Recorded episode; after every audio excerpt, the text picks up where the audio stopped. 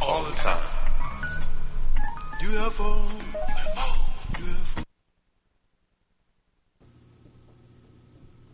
UFO.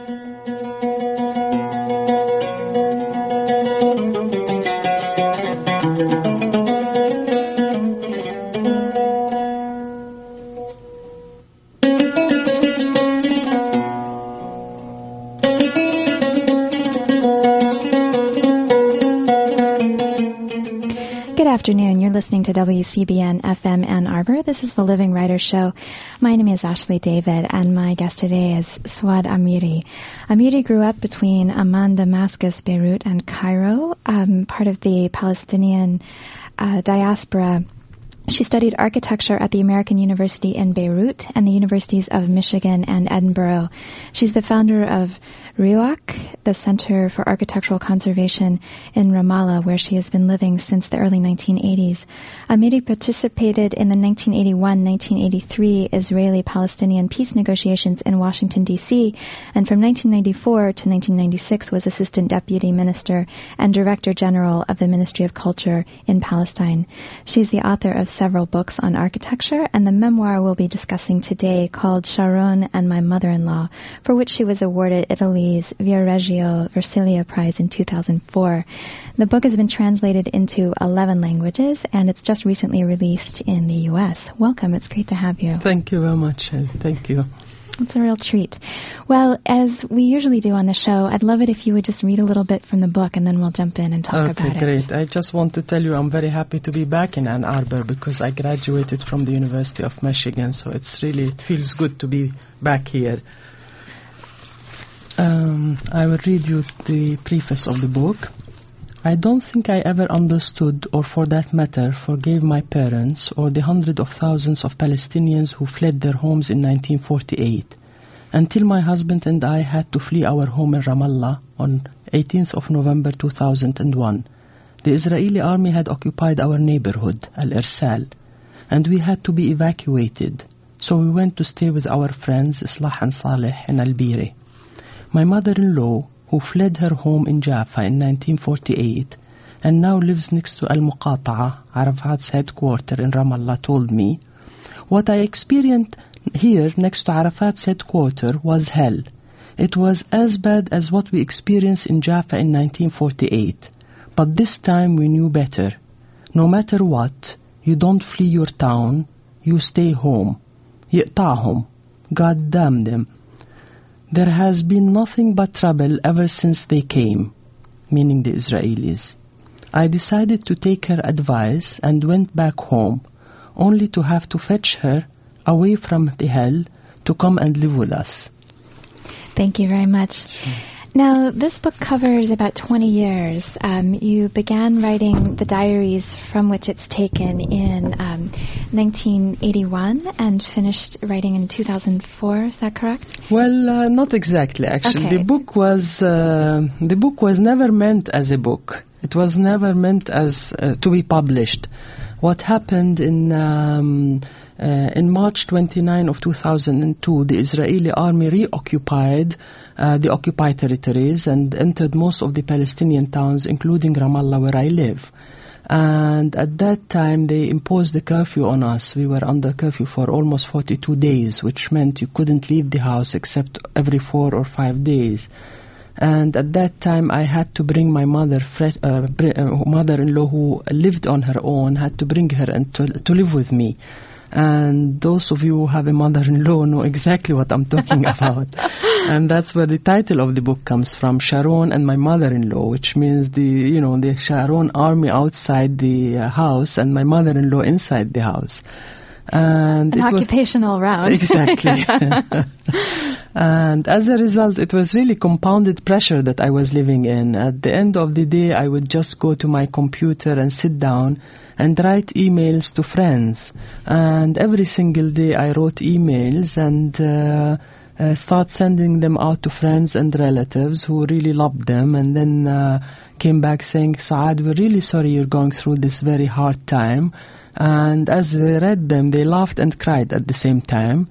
And uh, so I got lots of encouragement, particularly from my women friends. And it just happened that I have an Italian uh, a woman friend by the name of Luisa Morgantini. She is a member of the European Parliament. And she got hold of them and uh, she called me one day and she said, Saad, you know what? I want to take this to a publisher. I said, you must be kidding. I mean, these are just emails. And meanwhile, I have lost some of these emails.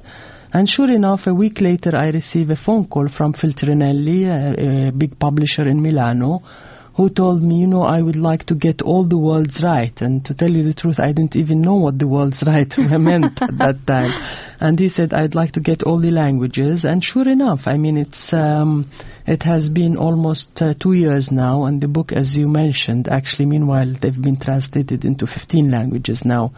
Uh, so they were never meant. Now the, the book really covers my life since I went to live in Palestine in the occupied territories in 1981 until uh, 2004. Uh, so the book stretches the event of my life there, but it was written in the last year. In the last year, Yes. okay. Now, did you write in Arabic to your friends, or were you writing in English, or were you writing in multiple languages? And which no, actually, because they started in email, you know, there is no email in Arabic, so I ended up writing in English because everybody uses English as an email. And uh, so I wrote them in English, and um, when they were accepted, uh, they were translated from English into Italian. and so the first language of publication was Italian. Exactly. Okay. It was Italian, then French, and what have you. But uh, actually, the book really made it once Granta, which is a publishing house in uh, Britain, uh, got hold of the book, and they were very good in publicity. So when I went to Britain last year, I mean, it was amazing that every single newspaper and every single magazine in Britain um, uh, wrote a review about it, you know, from the Sunday Times, the Observer, uh, the Guardian, and I am very happy that Random House, uh, Pantheon in America, has published it, and here I am on a tour to try and promote the book, and I'm very happy to be in the University of Michigan pro- promoting. Returning a- home, Yes, so to speak, a little bit. absolutely. Now, you grew up as part of the um, Palestinian diaspora. Will you tell me a little bit about um, how that works, where your Mm. folks were from? They left Jaffa, I believe, in 1948, was Right. it? Well, my father is from Jaffa. He grew up from Jaffa. He went to the university to Beirut from Jaffa. And uh, um, all my, my his family is from Jaffa. Now, when in 1948, when 850,000 Palestinians were expelled out of their homes, uh, when the state of Israel was created, my parents were living in Jerusalem at that time, and they had to move uh, from sort of the borders West Jerusalem into East Jerusalem. And later on, they had to move into. My father was working in broadcasting, like we're sitting here right now, and he was the head of the Arabic uh, section of the British, the BBC. Anyway, they had to move. They they moved to Ramallah. I was born and raised in Amman. Uh, so I grew up with a with a refugee mentality. I mean, I uh, my my family lost their house, their uh, property in Jaffa, and in the book actually I talk about that. Uh, we grew up in Amman, but being a, mm, a daughter of a Palestinian refugee. Uh, from my aunts, from my father, I always heard the story of Jaffa, how beautiful it is, the house, how it had a courtyard, the uh, lower floor, the lemon tree, uh, the houses around it. Upstairs is my aunt, downstairs is my uncle, and uh, uh, so you have a vision of it. So in 1981, uh, when I went to teach at Birzeit University, um, it was the first time I go back to Palestine, occupied Palestine, because meanwhile it has been occupied in the war of 1967. And um, I remember my father had visited his house a year earlier, and when he came back uh, after going to Jaffa, he went to see his house to, to, to find out that there is an Israeli or a Jewish family living in his house in Jaffa.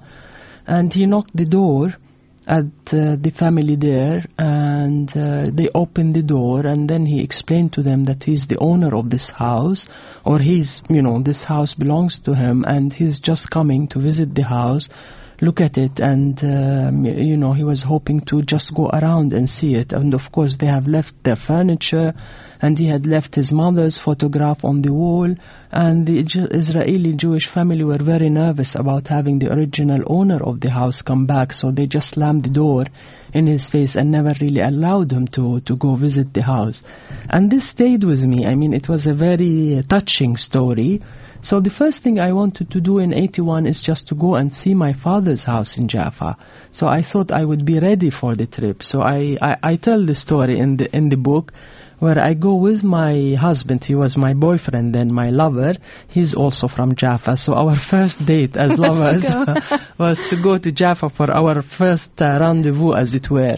And in my mind was that I wanted to go and see my father's house. And uh, we look around for it. We ask people. Ultimately, people tell me where it is. And uh, the last second, I decided that I was not emotionally ready to go and see the house and go through the same experience that my father uh, had gone and not being allowed. So I stopped there, and actually, I've been living in the occupied territories for the last uh, since '81, and I haven't had the courage to go and see my father's house in Jaffa. Well, one of the remarkable things about the book, there are many things written about the Middle East and the history of the Middle East, Mm-hmm. and um, the news is filled with um, the conflict. And one of the remarkable things about the book is that it is a very personal story. It's Right. about what happens in the day to day, um, what it's like to live in a place that, um, at different points in history, has been home and rightfully so, and now is home in a very compromised sort of way. Right. You know, the, the book, I always say, this is a personal story, and I think people love the book because they laugh and cry as they go uh, through it. I mean, there is a story about uh, me coming to uh, from uh, Lud airport, you know, like when you go to Tel Aviv airport as a Palestinian, most of the Americans or the Europeans, when they go to the airport, they don't realize that the Palestinians have been uh, um, you know, they they slip a pink uh, paper in your passport, so the Israeli security know that they have to give you hard time. And most of the Palestinians, when you go to the airport, they interrogate you for an hour, two, and what have you. And in the book, I told I tell the story, for example, about one interrogation when I was really extremely tired, and I just decided not to deal with the Israelis. So the woman takes me to the interrogation room and the first thing says, "What were you doing in London?" And uh, you know, I was just fed up. I didn't want to tell her it's none of your damn business. So I look her straight in the face and I say, "I went dancing," you know. And and that goes over Uh, well with someone in uniform, I'm sure. exactly, exactly. And she gets very frustrated with me, and she brings her superior, and we spend two, three hours of the Israeli security officers trying to interrogate me, and all I had to tell them is, I went dancing, and do you have any problem with dancing? Uh, so at the end of the day, the, the reader knows what kind of thing happens to a Palestinian on a checkpoint or, or at the airport, or uh, in it I also describe how um, it's impossible, for example, nobody knows that no Palestinian can have their relatives receive them at the airport or at the Jordan cro- uh, crossing. I mean, it, people in America take it for granted that you, when you come abroad, it's your wife or you know sister, mo- mother, somebody from your family comes and picks you up from the airport. But nobody realizes that this is a privilege no Palestinian has or I talk about the a number of uh, permits you need. You know, Ramallah is a very small town. It's even smaller than Ann Arbor, probably. It has 70,000 people. But we live in a situation where we have two checkpoints and two gates, and every person who wants to leave that city uh, and it's only a five minute drive. It's like you are in Michigan here and you're talking about the south, uh, you know, Going to Ypsi and a checkpoint on Exactly, and there is a checkpoint there. There is a gate. There are Israeli soldiers, and uh, checking every certain person going through that checkpoint. You can't drive your car out of Ann Arbor. Basically, you just use the car inside, and you're not allowed to use your car outside. And if you want to go between uh, Ann Arbor and Detroit, you have to go through three, four, five checkpoints. So the book really is about the human suffering of the Palestinians because when you say Israel and uh, Palestine, everybody thinks that there is a two armies. You know, it's not like the Second World War, two armies, Germany and Britain and America fighting one another. It is basically an Israeli army occupying 300 and uh, uh, million and a half Palestinians and preventing them from going to work, reaching hospitals, going to a nursery, imposing a curfew. In the year 2002, there was 106 days of curfews in the town of Nablus, That's a third of the year. a third So of the year. We're going to have to take a short break, Yes. but we'll be right back. You're listening to WCBN FM Ann Arbor. This is the Living Writers Show. My name is Ashley David, and my guest today is Suad Amiry, author of Sharon and My Mother-in-Law. We'll be right back.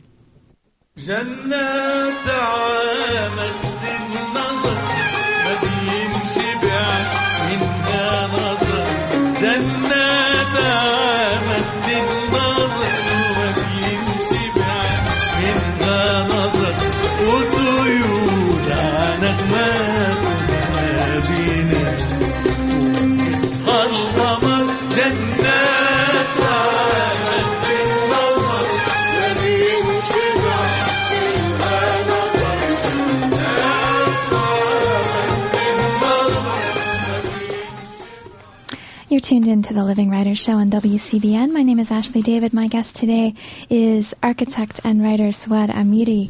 We are talking about her memoir, Sharon and My Mother-in-Law. I wonder if you'll read a bit more from the book for us. Yes, certainly. I mean, this is a story. This is my personal story about uh, getting married to someone from the West Bank, a Palestinian, Salim Tamari, and uh, he has a residency. And uh, um, the law in Israel say if you get married to somebody, you have the, the right to live with them.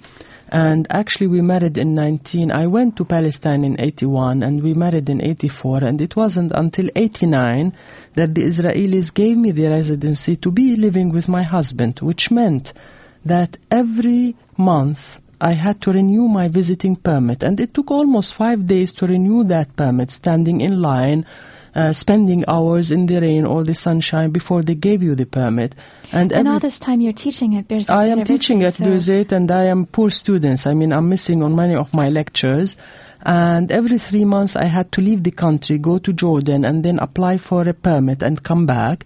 And uh, many times it just happened, even though the Israeli give you a permit to come back and be with your husband, uh, many times they turn you at the bridge. And here is one story that I am telling after we got married. You know, to get married, we went to Jordan, and then when we ha- went to a honeymoon in uh, in Cairo, and we were coming happily, you know, married, coming back from Cairo. And this is uh, Now you went to Jordan in part because some of your relatives wouldn't have been able to come to a wedding in yes, the West Bank. yes, Bank. absolutely. I mean, uh, this is something very important. People don't realize also if you live in the West Bank, none of your relatives can visit you unless they have an American or European passport, but none of your Arab uh, relatives can visit you. So, mm, being raised in Amman, uh, all my friends, my family are um, from Amman, Damascus, and Beirut. And there is no way they can come and visit me in Ramallah.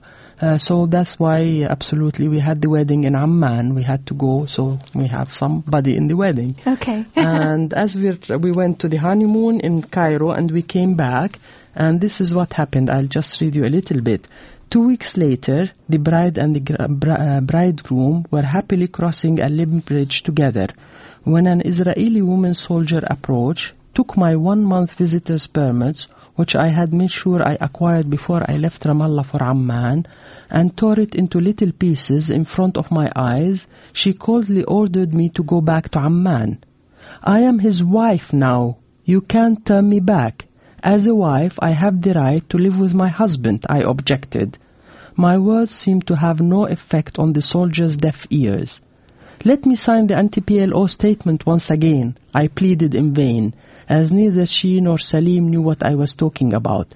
This is referring to some other uh, occasion where I wanted to come back home and they would not allow me home uh, unless I would sign an anti-PLO statement. So I, I'm referring to this. There is nothing more frustrating and humiliating than arguing with an Israeli soldier. Why argue when their mind were made up long time ago? The groom went in one direction and the bride went back to Amman. And, um, you know, she just tore the, a permit that her superior had given me in Ramallah.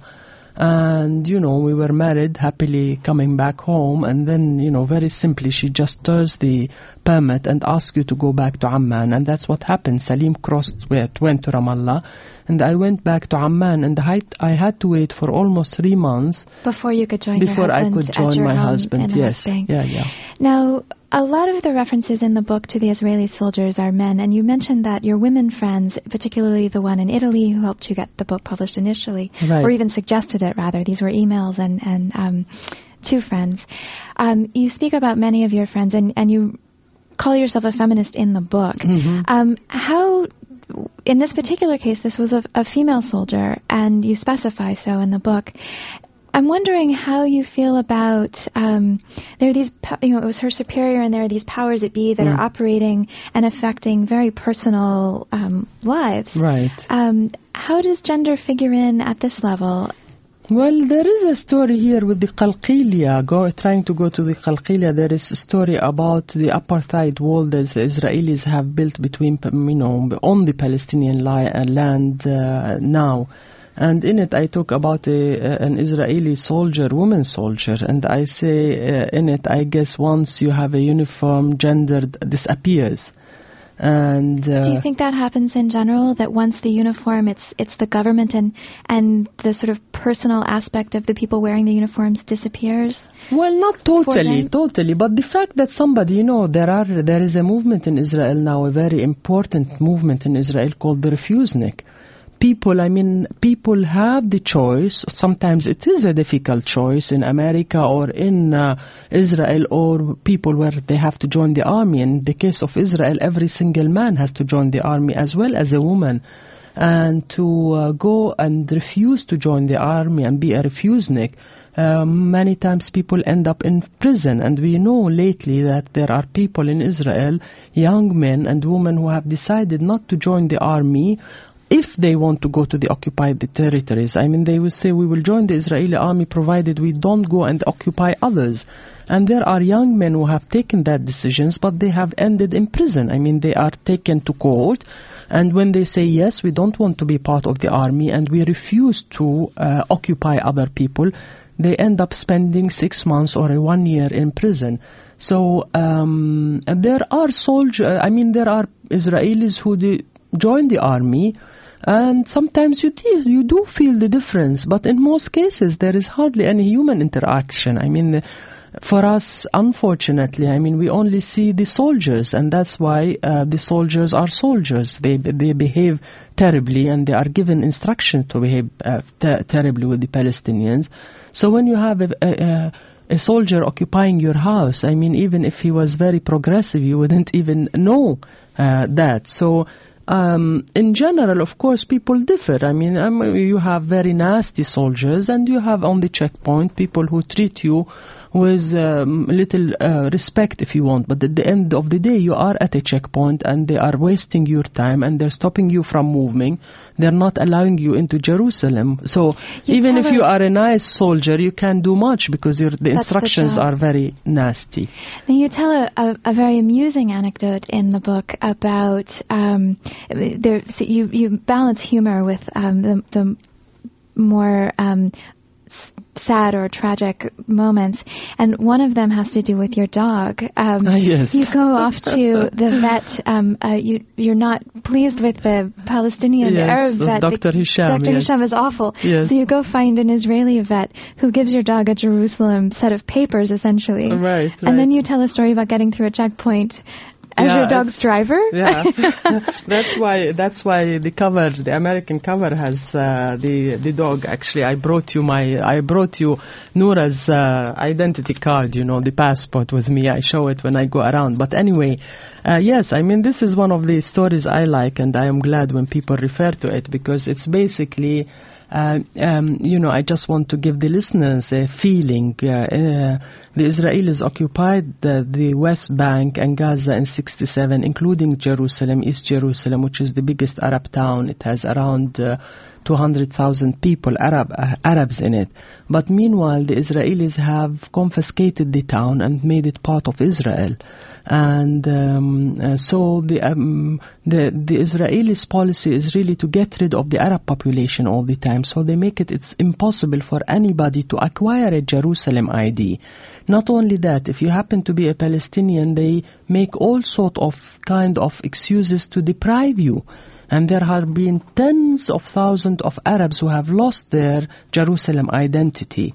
Basically, if you're traveling, you are a student abroad, if you stay more than three years, you lose your So these are Arabs born in East Jerusalem. yeah, yeah, these are Arabs mm. born in East Jerusalem. Therefore, families have been there for generations. They are own property.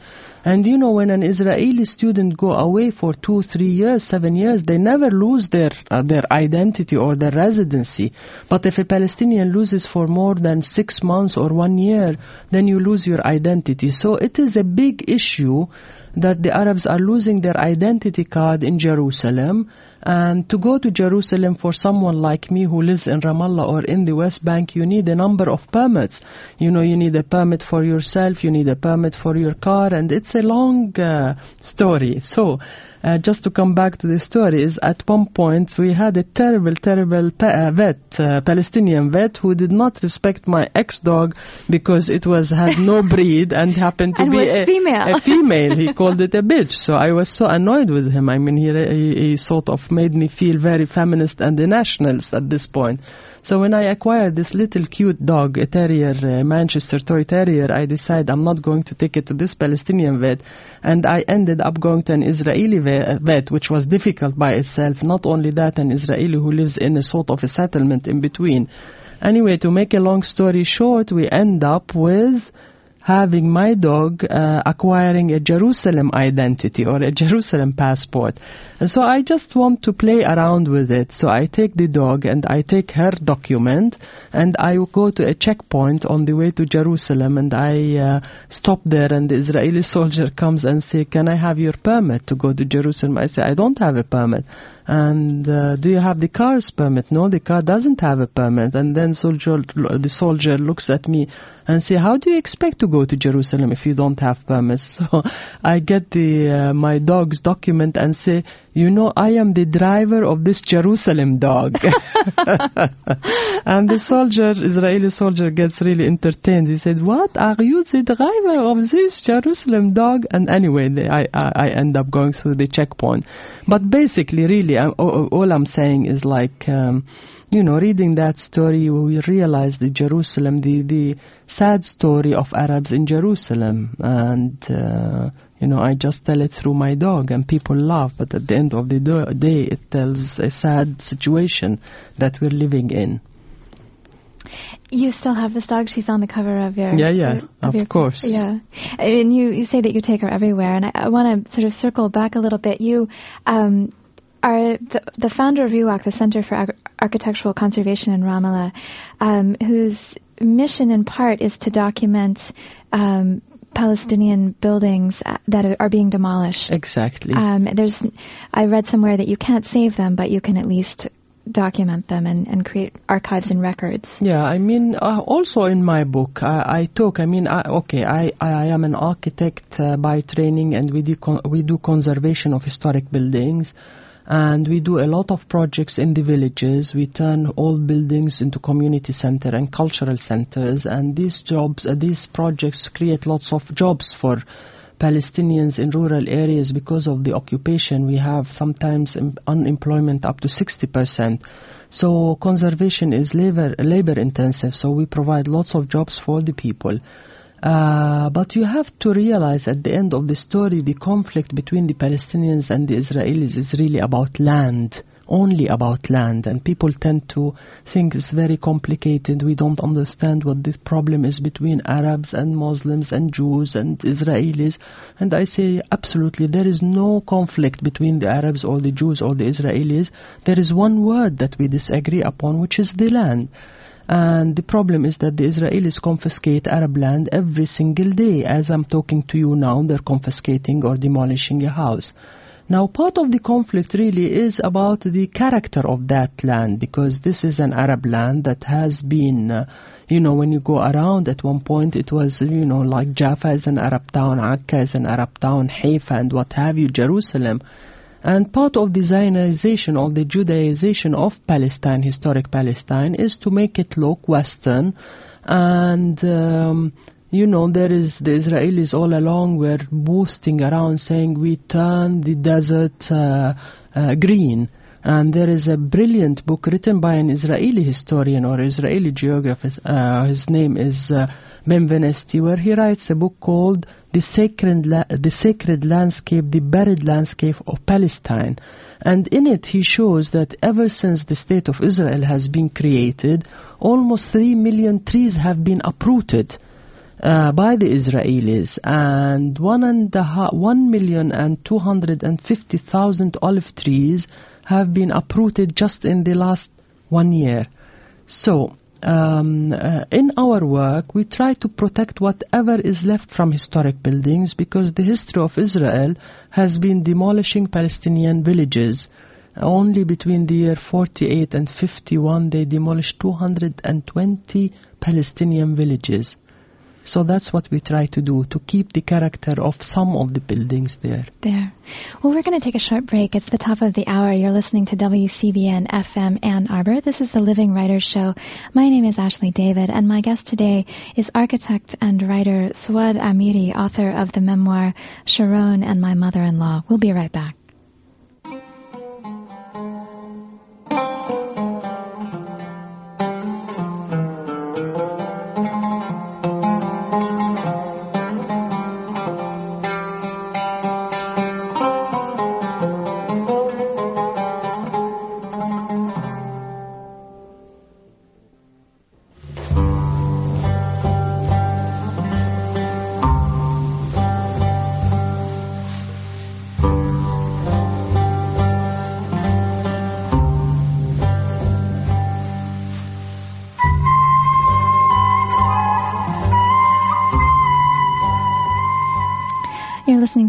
Show on WCBN.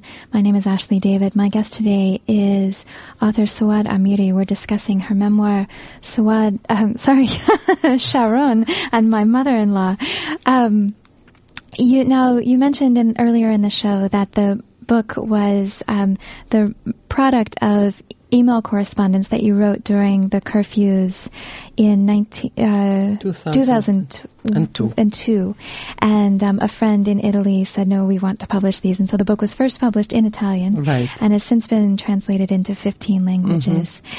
Um, the title is very interesting to me. You, you've got your mother-in-law and Sharon on the same line. Right, so right. let's talk about your mother-in-law. Yeah, I think that the, the title is very catchy, and maybe the success of the book has be, has to do with the title. But yeah, you know, it's very amazing because the title just happened. I don't even remember when I decided to call it Sharon and my mother-in-law. It happened very naturally.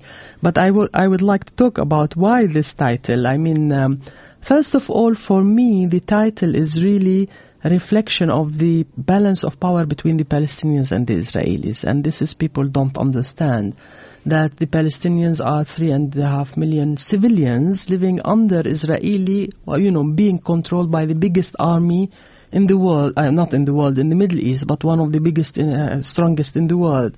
So Sharon is the symbol of that Israeli military society.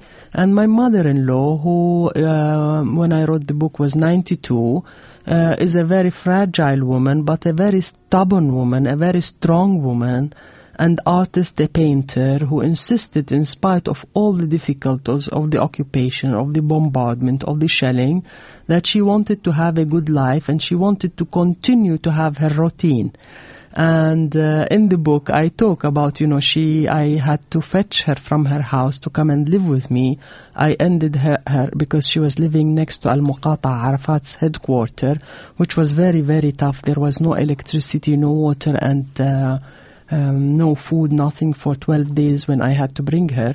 And of course, I brought her from hell, but then she came to my house and hell started in my house.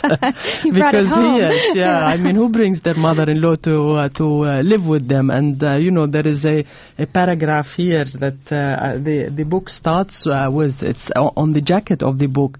And this is, I'm talking to Sharon, and I uh, tell Sharon or the Israelis in general, perhaps one day I may forgive you for putting us under curfew for 42 days, but I will never, never forgive you for making us live with my mother-in-law for what seemed then more like 42 de- years.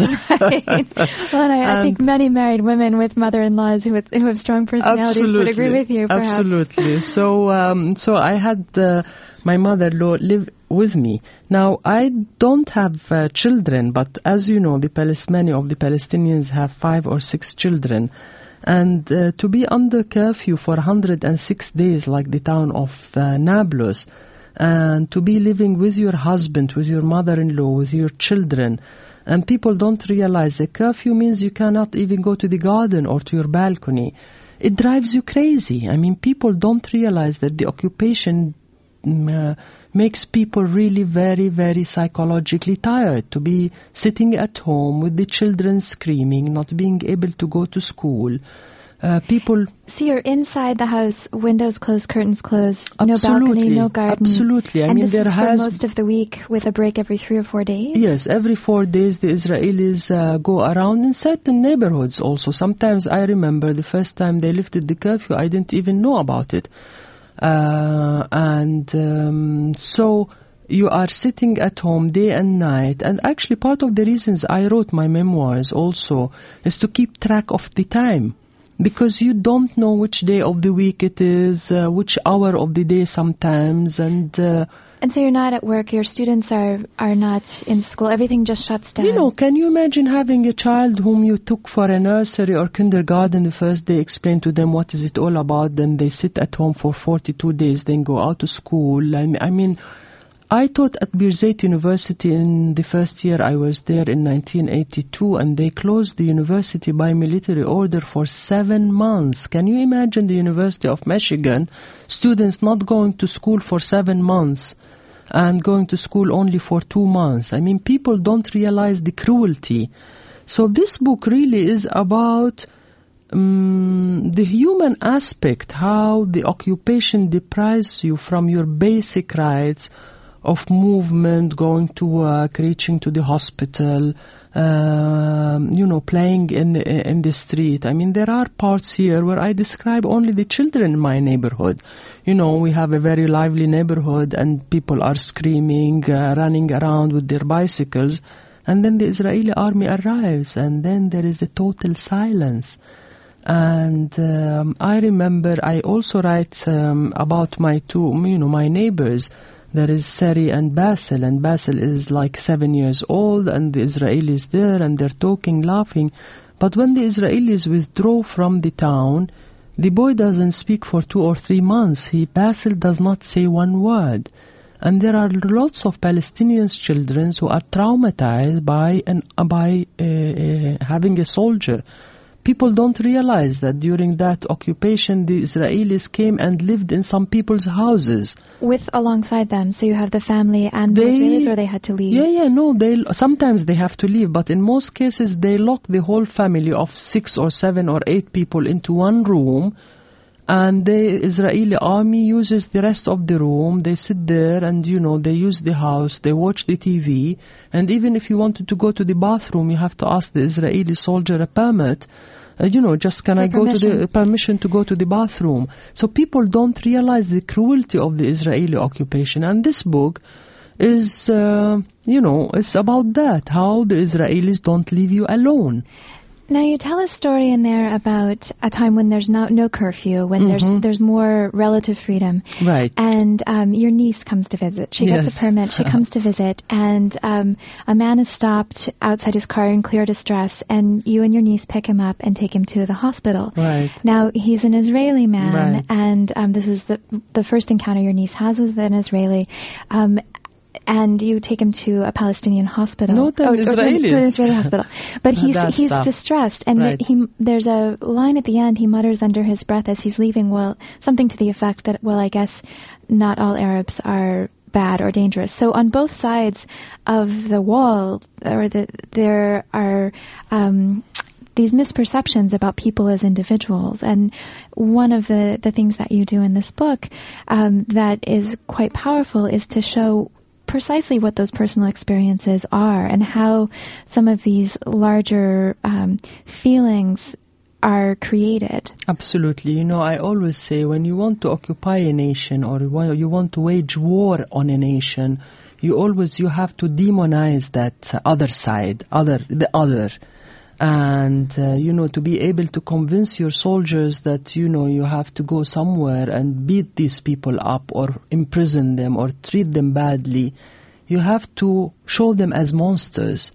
And that's what the Israelis do with the Palestinians. And they, uh, I many times say that the Israelis themselves are victims of their own governments. And uh, we have to remember that most of the time, government abuse fear. Of course, the Israeli society related to the history of the Jewish people and the creation of the State of Israel, there is a lot of fear in that society. And I always say that the Israelis are the stronger army, but we are stronger in psychology, and that's a big difference. I mean, uh, it took uh, long years for me to re- realize how insecure the Israelis are as individuals. And of course, Sharon plays on that. I mean, uh, governments play on the fear of nations to make them take. Uh, if you want to occupy a nation, you can't tell them the Palestinians are nice people and these are their lands and we're going to take their homes. You're going to say these people are terrorists, they're going to kill us. If we don't kill them, they'll kill us, and things like that. We've seen it in Vietnam, we've seen it in South Africa, unfortunately, we've seen it in Iraq now, and we see it in Palestine and the Israelis. So the Israelis are terrified many times from the Palestinians as a result of their government and the machine that is just putting them in uh, fear. And there is a story of a sick man who is having a heart attack, and I, by accident, an Israeli was uh, having a heart attack, and I was passing by, and of course I had, I mean, I just picked him up and put him in my car. And uh, the, the guy was so curious because he had this uh, talk Arabic and he was about to have a heart attack About just by having two women speaking Arabic, taking him to the uh, to, to the hospital. And uh, you know, I have this conversation, which is very funny. But I know that first of all, I took him from his car, so his car was deserted in the middle of the road, and I had the vision of the Israeli army coming and finding an Israeli car in the middle of the road with nobody in it. I was thinking of how many Arabs have been put in prison or stopped because they've been accused one way or another that something funny happened about this car. And I take the Israeli who's basically dying, but all the time he's just like trying to say, oh, uh, uh, he, he realizes, are you Palestinians? I say, yes. Oh, I see. Then he says, are you from Jerusalem? I say, no, I'm from Ramallah. And of course, Ramallah, I mean, it's a bit scary for the Israelis. And then he says, uh, at first he says, uh, you're from Bethlehem, which is like the peace, or town of peace. Is no, I'm sorry, I'm from Ramallah. And then he tells me, uh, you must be Christian. No, I'm Muslim. I mean, it's just like I give him all the things he doesn't want to hear, but he's this is the having a reality. heart attack. and he's having a heart attack. And ultimately, when I give him a ride to the hospital and the nurses come to take him, he looks at me and he says, there are good Palestinians after all. So I said, I hope this would not be the last words he says before he faces his. Uh, is his maker. Yes. Well, we are just about out of time. I want to thank you so much for joining us. Um, you're on a tour now in the U.S. to. Yes, actually, the book Sharon and my mother-in-law had just come out uh, by Pantheon uh, Random House. I stopped in uh, New York, and I am. Uh, yesterday, I was in Detroit in the museum. Arab American Museum in Dearborn, and today I am in in, Ar- in Ar- Arbor. This evening we have an event in Ann Arbor at uh, seven o'clock with the Palestine Aid Society, and uh, I will be going to Washington D.C. Wonderful. Well, um, we want to thank you very much for joining us. It's been a pleasure. That you've been listening to the Living Writer Show. My name is Ashley David. My guest today has been architect and writer Suad Amiry, author of the memoir Sharon and My Mother-in-Law. This has been pre-recorded for broadcast today. Please stay tuned to WCBN FM. And every week at 4.30 until 5.15, the Living Writers Show airs. So please join us again next week. Thank you very much.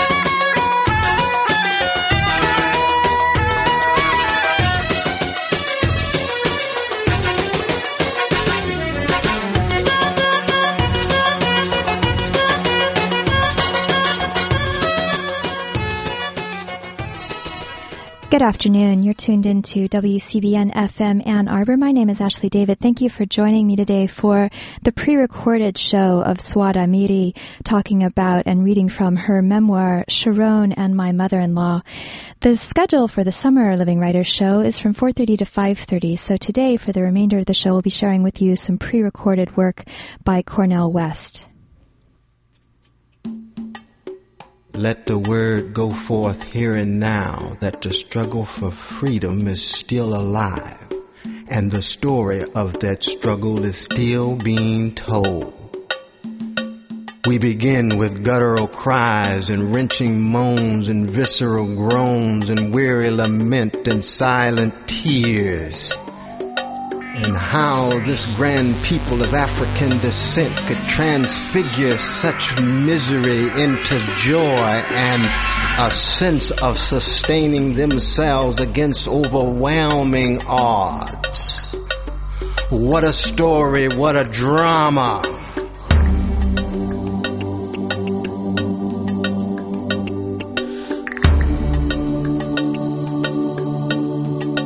Vicious theft from Africa pernicious passage to the New World America, atrocious enslavement on ugly plantations.